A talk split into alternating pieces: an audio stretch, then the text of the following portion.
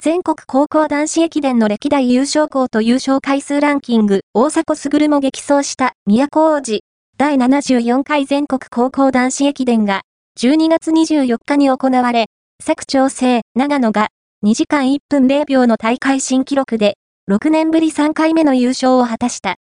かつては、大迫傑も激走した宮古王子。